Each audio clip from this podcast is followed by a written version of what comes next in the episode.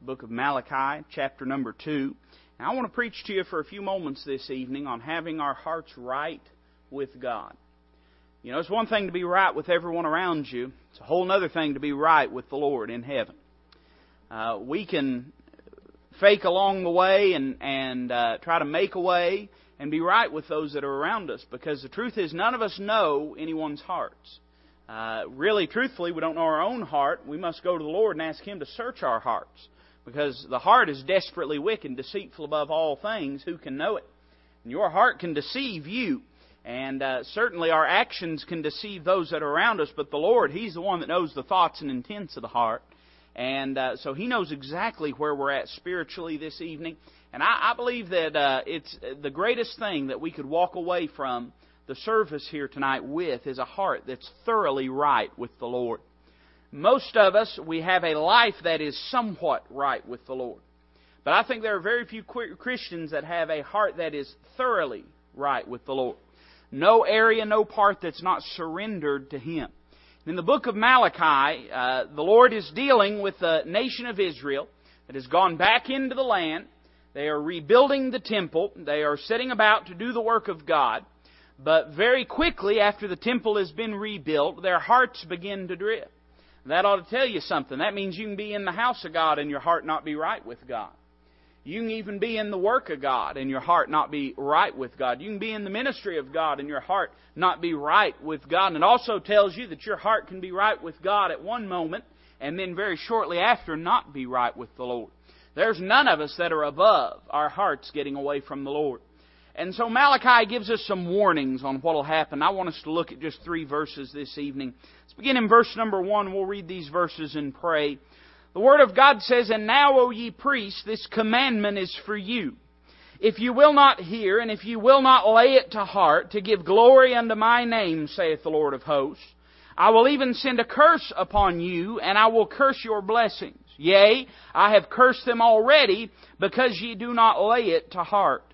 Behold, I will corrupt your seed and spread dung upon your faces, even the dung of your solemn feasts, and one shall take you away with it. Let's read verse 2 once more and then we'll pray. If you will not hear, and if you will not lay it to heart to give glory unto my name, saith the Lord of hosts, I will even send a curse upon you, and I will curse your blessings. Yea, I have cursed them already, because ye do not lay it to heart. Let's pray together. Father in heaven, Lord, we need you this evening.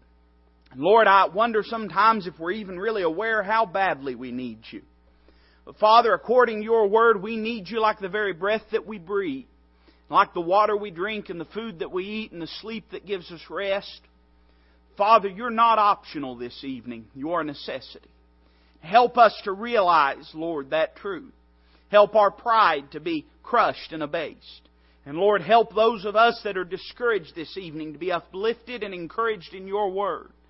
Now, Father, you're sufficient for all those things. You're the only one that is. So we've come to you tonight, Lord, believing you have the words of life and committing ourselves unto you to meet all of our needs. Father, we know it's not too much to ask of you. Lord, we do ask all these things now, and we ask them in a name that is high and holy in a name that is capable and willing. We ask it in the name of the Lord Jesus Christ. Amen.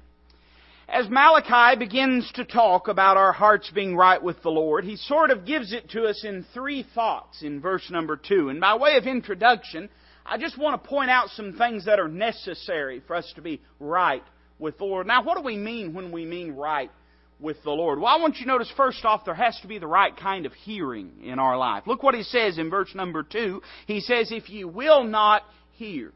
The Word of God tells us that faith cometh by hearing, and hearing by the Word of God. I like Lester Roloff used to say this, that faith don't come by seeing, seeing gets in the way of hearing. That's not to say that there's not something to be said for watching God work in our lives. But there are plenty of folks that saw his miracles, but seeing his miracles wasn't enough to save him. They had to believe in his word. And I believe that it all begins with the willingness and openness to hear what God has to say about us. Now, on this sleepy Wednesday evening, I wonder how many of us came to hear from the Lord. I mean, really came to hear from Him. Uh, you know, when you're expecting a call, of course, it ain't like this much anymore because we all have cell phones. You know, we're all hooked up and plugged up and we're all wired up, but it's wireless. But there was a time when if you were expecting a call, you had to be somewhere to receive that call. Some of you remember what that was like. And you might stay home all day expecting a particular call. Or you might, if you were one of those that traveled and went places and maybe you spent some time traveling, maybe in hotels or something like that, when you get there, you might let them know you were expecting a call to arrive at your room. The truth is, when we come to the house of the Lord, we ought to come expecting to hear something. And not just something in the way of a message, not just something in the way of a song, not even just something in the way of a little nugget of truth or something that we might be willing to accept, but to hear from God Almighty.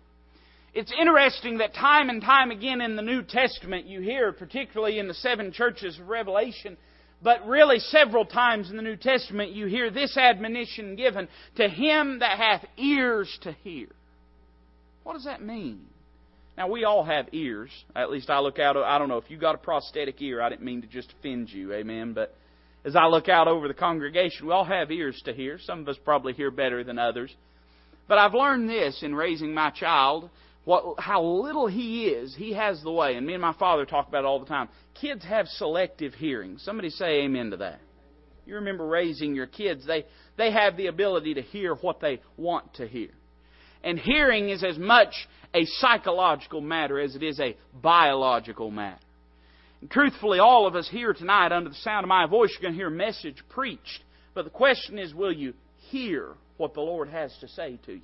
There has to be the right kind of hearing. There has to be the right kind of heart to receive that hearing. He says, if ye will not hear it, verse number two, if you will not hear and if you will not lay it to heart. That's interesting language, isn't it? Lay it to heart it carries with it the idea of application or appropriation of the truth. We talked a little bit in Sunday school Sunday morning about the appropriation of truth. Paul talks about the things which ye have heard and learned and received. He says, those things which ye have heard and received. So there's a difference between hearing and receiving. It's one thing to hear it and acknowledge it. It's another thing to appropriate it to your own life. That word receive that Paul used, it carries the idea of bringing something near unto oneself or applying it unto your life. We've sort of joked before at times that you hear people say all the time, well, that message, I wish, I wish so and so had been here to hear that message. You ever said that before? I wish so and so could have heard that. I understand that sentiment. There have been times I wish so and so had been here, and that so and so, you know, they're the cause of a lot of problems. That's why sometimes you'll hear somebody and they'll call them a so and so. You ever heard that before? So and so, if they had just been here. But let me just tell you something. God knew so and so wouldn't be here, but He knew you would be here. And the truths that God gives us, we have very much a say in whether we draw them close and apply them to our lives. There has to be the right hearing and the right heart. But then there has to be the right honor that the Lord speaks of. He says, if you will not hear and if you will not lay it to heart, to what? To give glory unto my name. Now, we've said this before, but do you know that the great and grand purpose of the Christian life is to bring glory to the Lord God Almighty? There are a lot of things that we do in the way of bringing Him glory, and those things are important. But we need to understand that there's a difference between the means and the goal of a matter eh, sometimes if you get the means before the goal, then things get twisted around. But when we keep the goal, the main thing, the main thing, then we'll use the right means to get there. And let me say that the only way to bring glory to God is the way that the Scripture prescribes for us to bring glory to God. The grand purpose in your life and mine is to bring glory to Him. We might do everything that Christianity would dictate we should do, but if we do it with the wrong spirit, we're not bringing glory to God. We might do everything, all of the rules. You know what I'm talking about. And if they're just rules to you, then you especially know what I'm talking about. Because when they simply become a matter of rules and not a matter of relationship, we're no longer giving glory to God. And you might follow all the rules, quote unquote. But when we do it with the wrong motive or the wrong attitude or the wrong spirit, we're not bringing glory to God. The grand purpose in the reason that we live the reason that you draw a breath, the reason your eyes open today was to bring glory to God. And that can only be done with a right heart for Him. Me tell you something. God knows why we do what we do. we have to constantly, constantly, and I've already decided this, I don't know what kind of message is going to be tonight. We'll see. But let me tell you something. We have to constantly battle the right motives and the wrong motives in our life. If you're not careful, you'll get to the place where you're not even aware that the right motives have left you. You're just doing it because that's what you do. I think about the time when Joseph and Mary took the young Jesus to Jerusalem. And he was 12 years old, and he was left in the temple. And the Bible says that when they left, they went three days, and they didn't even know he wasn't in the midst of them. Three days. You say, how could that happen? They just assumed that his presence was with them. Let me tell you something. Sometimes God's presence crashes in to our lives. There's sometimes that God, we might say, He shows up and He shows out. But let me say that oftentimes that is the exception and not the rule. Many times the presence of God as He walks with us and leads us is the still small voice and the gentle quiet leading in our day to day life, step by step. And if we're not careful, that'll leave us and we won't even be aware of it. We have to be constantly vigilant to make sure that our hearts are where they need to be with the Lord. And God gives us three things that'll happen when we're our hearts are not right with the Lord. Now I'm going to give them to you in hush tonight. Look with me at the end of verse number 2. Now, we've already read that in verse 1 this commandment is to the priests in particular. But remember that you and I, we're, we're also priests. We're part of a royal priesthood. And there's no longer a priestly hierarchy of sorts, and there's no longer a priestly class of people, but you and I, we're made priests unto God. And so as this applies to you and I, notice as every believer, by the way, do you know every believer has been called into ministry? Every single one of us. Now, I'm aware that God places a particular call. If there's anybody that's aware of it, it ought to be the preacher, that God places a particular call on somebody's life when He intends for them that to be their vocation and their livelihood and what they employ every moment of their time with. But every believer has been called into the ministry. The Bible doesn't say to go into all the world and preach the gospel to every creature if you've been through a seminary or if you've been ordained or have the approval of men or have a slip of paper that says that it's okay to do that. Every one of us, in a sense, have been called into ministry. And so this exhortation, I believe, applies to every one of us. And the first thing that'll happen when our heart is not right with the Lord is there is a removal of God's power. Notice what the Lord says to the priest. He says, I will even send a curse upon you, in verse number two, and I will curse your blessings. Yea, I have cursed them already, because ye do not lay it to heart. Now, when God says He's going to curse their blessings, He's not talking about uh, uh incantations when He says blessings, and He's not necessarily talking about, you know, open sesame or abracadabra, any of that nonsense. But what he's saying is this that in day to day, as they would approach unto God and as they would seek to exercise themselves in the ministry of Jehovah, that God would nullify the things that they were doing. Now remember, if our chief purpose in life is to bring glory to God, then we can't pull anything over on Him. Right? I mean, if that's our chief purpose, is to be unto His pleasing and to bring glory unto Him, and He sees and knows our hearts and the very depths of who we are, then there's no way we can fool Him. There's no pulling the wool over His eyes. And so the Lord says this. Number one, I want you to notice there is a promised removal. God says, I promise you, your blessings will be of no effect if your heart is not right with the Lord. As sure as the sun will rise, as sure as gravity will take effect, God says that when your heart is not right with the Lord, there'll be no pleasure and no power as you serve me. Let me tell you something. The quickest way to, to relegate Christianity to just a duty, just a, a matter of rules and boredom, is to allow our heart to drift from the Lord. Let me tell you something. It's a necessity that our hearts be surrendered to Him. It's not a suggestion, it's a necessity.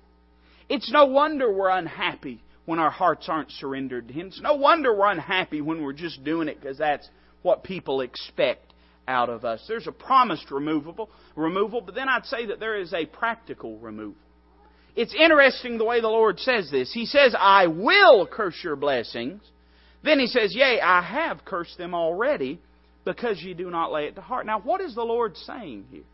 He says, first off, this is something I will do, but then he turns around and says, in fact, It's something that's already happened to you. I would say this as a pragmatist that it's not just that God will step in and intervene and remove His blessing from our life, but it's that blessing is the result of obedience. And when we're disobedient, the power and blessing of God will leave our lives. Not necessarily because God's trying to prove something to us, but simply because the power of God in our lives and the blessing of God upon our lives is the direct result of our hearts being right with Him. Eh, let, let, let me put it this way to you. I, I once heard this quote. G. Campbell Morgan said this. If you know who G. Campbell Morgan is, if not, it might as well, you know, be uh, J.P. Morgan. I don't know, but uh, made this statement that if we are to grow the tulips of the kingdom of God, we must get the bulbs from heaven. In other words, this business that we're in, it's a heavenly business. I mean, this isn't just a matter of persuading folks to come through a door. Or this isn't just a matter of trying to argue someone out of their religion into your religion. I mean, this is a supernatural thing that's taking place. God, for God to arrest a lost person's heart for them to surrender themselves to an Almighty God, for them to acknowledge that everything they've been taught and everything that they've believed and everything that they've felt from the moment of their understanding up until that very moment has been false. It's been built on shifting sand. There's been no substance and no truth to it. And to convince them of that, it's an impossibility outside of divine intervention. It's impossible. How could you do it? I mean, listen, you, uh, you can't even argue someone out of one political party and into another political party. What would make us think that we could argue someone out of one religious way of thinking and into believing the truths of the Word of God? It is beyond the realm of man's ability and it is beyond the scope of believability outside of God doing a work in people's lives. I mean, it's just a practical thing that the only way that God can move and work in our life and have power and stir people's hearts and operate through us as if we're yielded to Him. Every once in a while, and some of you men, I, am sure you've had. You, you ever had something tear up in your house before? Anybody sure? And you ever spent two and a half hours working on it trying to fix it and couldn't fix it? Sure. Only to realize that it wasn't plugged in? Sure. That's happened to me. Hey, if you'll be honest, it's happened to you. And you kind of say to yourself in that moment, well, dummy, you got to plug it up. Well, let me just say this as relating to spiritual things. Well, dummy, you got to plug it up. You Got to plug it up. Hey, listen, Christ said this I am the true vine, you're the branches. My Father's the husband. This isn't just a matter of getting some orders from heaven to fill. This is a matter of Him living through us. This is a matter of us being surrendered to Him. Do you understand that it's a matter of Him directing and coordinating the very moments of our life that they might be unto His glory and unto the uh, projecting and unto the propagating of the power of the gospel of the Lord Jesus Christ? This isn't just a matter of us uh, trying to toe the line. This is a matter of us being crucified with Christ and Him living through us. I'd say that the first thing when our heart's not right with the Lord is the removal of God's power. But then I'd say, number two, that there's a repercussion to God's punishment. In other words, when the power of God leaves, it, it affects some things. I was listening the other day where a uh, judge down, I'm sure you probably heard about this, but a judge, I can't remember if he was in Chattanooga, somewhere in Tennessee, but a judge has refused to grant divorce for a couple. And the grounds for that refusal is that he said this that the Supreme Court has made clear that they do not believe the state is competent to define marriage or the things of marriage. And if the state is not competent to define marriage or the things of marriage, then he is not able to grant a divorce until the federal court system defines what the divorce of a marriage is. Everybody, of course, on the left hand side of things is screaming and crying foul and saying that he's being petulant, being a child. Maybe there's a degree of that that's truth. But here's the greater truth is this when you change something as fundamental as marriage, there are repercussions of it. I, I mean, here's the thing: the the left wants everybody just to play by the rules and and and do things in you know in a kind way, and and I don't know whether it's about fighting a war or not. I just know this that our, our country's big enough that when you change laws, it has effects. It, it affects things. When the Supreme Court dictates that the states are incompetent to define marriage, and I don't think anybody would question whether that has been the case, it's going to affect some things. In other words, when, when something changes up there, it changes things down here. Let me say that that truth holds in the spiritual realm as well. Listen, if, if God could remove His blessing and power from our life and it not affect anything, then that'd be a good indication we don't need the blessing and power of God. But when our heart's not right with Him, and God removes that blessing and power from our life, it will affect things. And that's denoted in our text here. I want you to notice what he says. He says in verse 3, Behold, I will corrupt your seed. Now, there's some interesting truths here. One is that word corrupt. We have the idea when we think the word corrupt of something being decaying or putrefying, and certainly that is often the case. But it's interesting that word is used a lot in the Old Testament with this thought, the idea of reproving someone or rebuking someone. In other words, what God is saying is this I'll be unhappy with you, and you'll know that I'm unhappy with you. God's saying, I will chide with you, I will chasten you. I got to thinking about all the things that my daddy used to tell me growing up. And uh, it's funny, man, because you really, uh, your product you're raising to a, to a great degree. I mean, I'm not saying that's an excuse to go out and shoot up a movie theater or something like that, but you are your product you're raising. And I will catch myself. I mean, my little boy, he's tiny, you know, and I, I mean, I, I'll catch myself saying, "Hey, you dried up." Anybody told that growing up? Was anybody ever able successfully to simply dry it up in, in the history of humanity? Has any child ever been able to just dry it up? I never could. But we find ourselves to be a product of our raising, you know. Things like, I'll give you something to cry about, you know. And they'd probably take your child away now, state would, if you said something like that. I'll give you something to cry about. I used to always, even as a little child, I used to think, well, that's dumb. Evidently, I've already got something to cry about, or I wouldn't be crying, you know. I, even as a child, I used to think that way.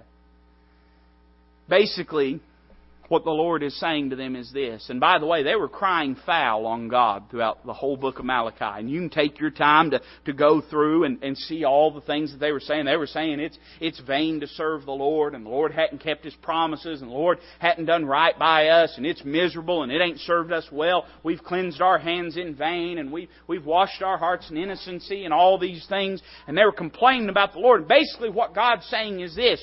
If your heart isn't right with me, then I'll give you something to cry about. He's saying, I will chide with you. I will rebuke you. I will make known to you that your heart is not right with me. And one commentator put it this way, said, You've never had a chewing out like you get from the Lord. When the Lord makes known to us, and in other words, could I say this, that any time that a believer is experiencing the chastening of God, it's an unpleasant thing. There's never anything pleasant about chastening. Even the Bible uh, teaches us that. It says that, that now no chastening for the present time seemeth to be pleasant. It's grievous. It's grievous unto us. But afterward it yieldeth the peaceful fruit of righteousness. It'll never be a pleasant thing for God to chasten us. And when our heart is not right with Him, the first thing we experience is a keen, sharp awareness that something isn't right. Our heart is not where it needs to be. Our fellowship with Him grows sour and boring. And Malachi says God will make us aware of that. But then we see not only a firm rebuke, but we see a further result. He says, Behold, I will corrupt your seed. That's interesting that he uses that term seed. It can be interpreted in two different ways. One way we can understand that is relating to harvest. And certainly that could be said that when we're not right with the Lord, that oftentimes God will put holes in our bags, and uh, no matter how much we try to, to uh, accrue wealth or try to get in a good place, so to speak, God won't allow it to happen. But I don't believe that's what Malachi is talking about. See, we have to understand that the priesthood was a hereditary thing. That's the reason there was uh, the Levitical priests. You say, who were the Levitical priests? They were the descendants from the Levites and from Levi and from Aaron. And there was the Aaronic priesthood. And basically, you know what he's saying? He's saying this. The Lord's saying, Your heart is not right with me, and it's going to affect your children. And I could say this in a broad way tonight. Our sin always affects others. Always. I mean, listen, we can lie to ourselves and tell ourselves that it does not affect our family and our loved ones, but it's just that. It's a lie. Your sin will always affect others. I've known some that got out of the will of God and as you saw the effect in their life, let me tell you something. What breaks my heart the most when I see people get out of the will of God, especially families, I, I, it breaks my heart for the parents, but it really breaks my heart for the children.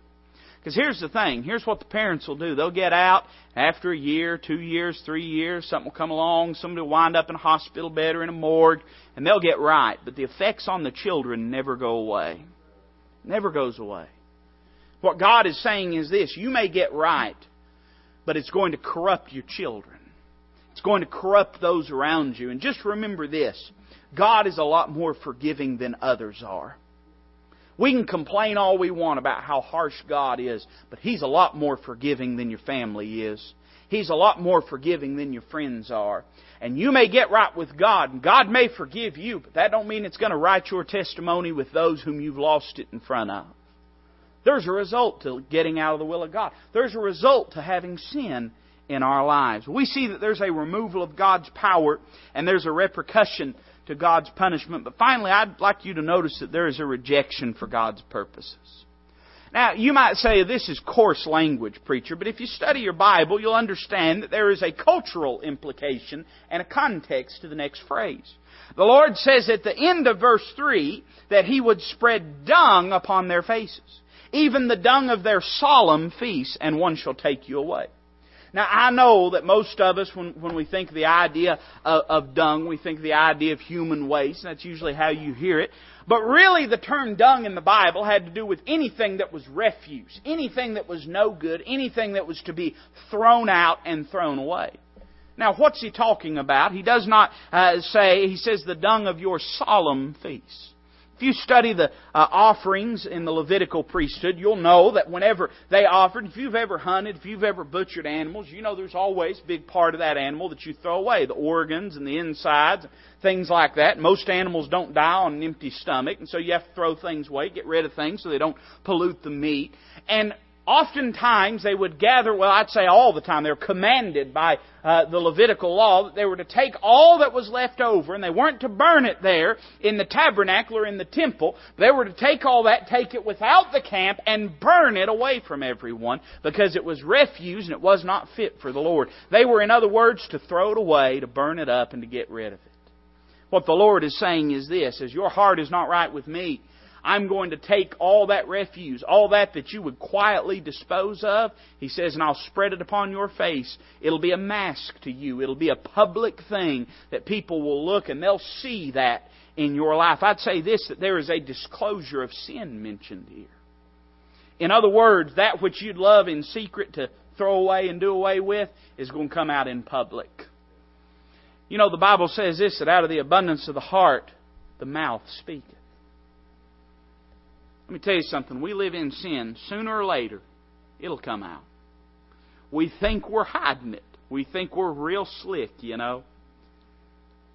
But believe it or not, God has you and I pegged. He does.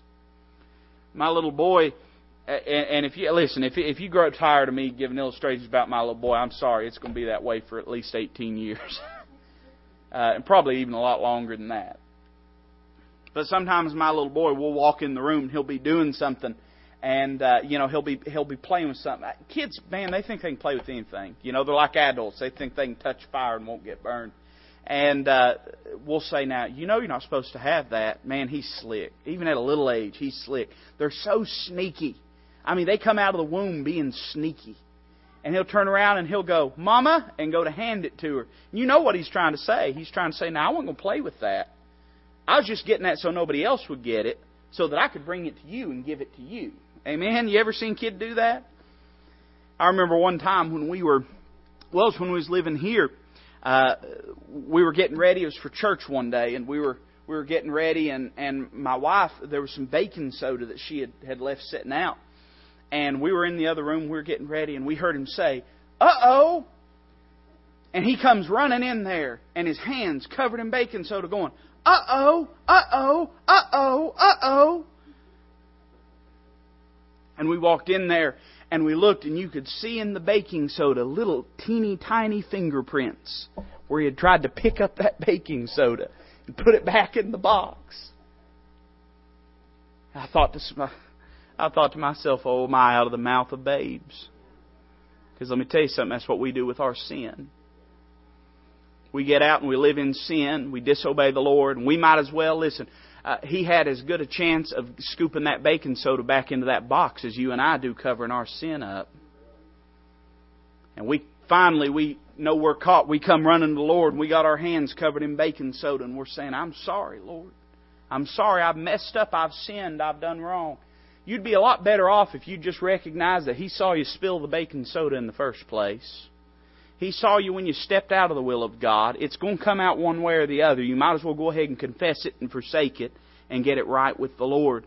Because sooner or later, He'll everything that's been done in the darkness, He'll bring it into the light.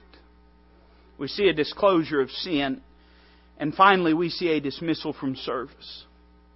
He says this, I'm going to take that dung and spread it upon your face, and he says, and one shall take you away with it. We might say this, that, you know, emphasis makes a big difference sometimes when you're, when you're reading something. Let me read it this way, and one shall take you away with it. In other words, when the time comes for them to take that dung outside of the city and to burn it because it's unfit, they're going to take you away with it because you're no longer fit for service. I said at the beginning of the message tonight, and I'll end with this truth that being right with God is not just a suggestion, it's a necessity. You can deceive yourself into thinking it's optional, but it's not. And sooner or later, man, God's going to nail you to the wall and make you see that. It'd be a lot better to surrender to Him now than it would be to wait and fight and run and rebel and Him kept, catch up with you one of these days anyway. Sooner or later, God's going to make these things known. But it'd be better if you got it right now, before He spread your sin all over your face and sent you outside of the camp where you can no longer be used because you've wrecked and ruined your testimony and made your life unfit for the service of the Lord. Because this thing ain't just about getting the job done, it's about bringing glory to Him. He leadeth me in paths of righteousness, what? For His name's sake. Because He leadeth me in paths of righteousness because that's what folks expect? No. Because that's what makes a good church going person? No. Because it makes sense to me all the time? No. For His name's sake. That's why He does it. And so let's make sure before we leave this place that our hearts are thoroughly right before the Lord. They don't have to be totally wrong to be kept from being thoroughly right. It might be a small thing, but let's surrender it to the Lord this evening.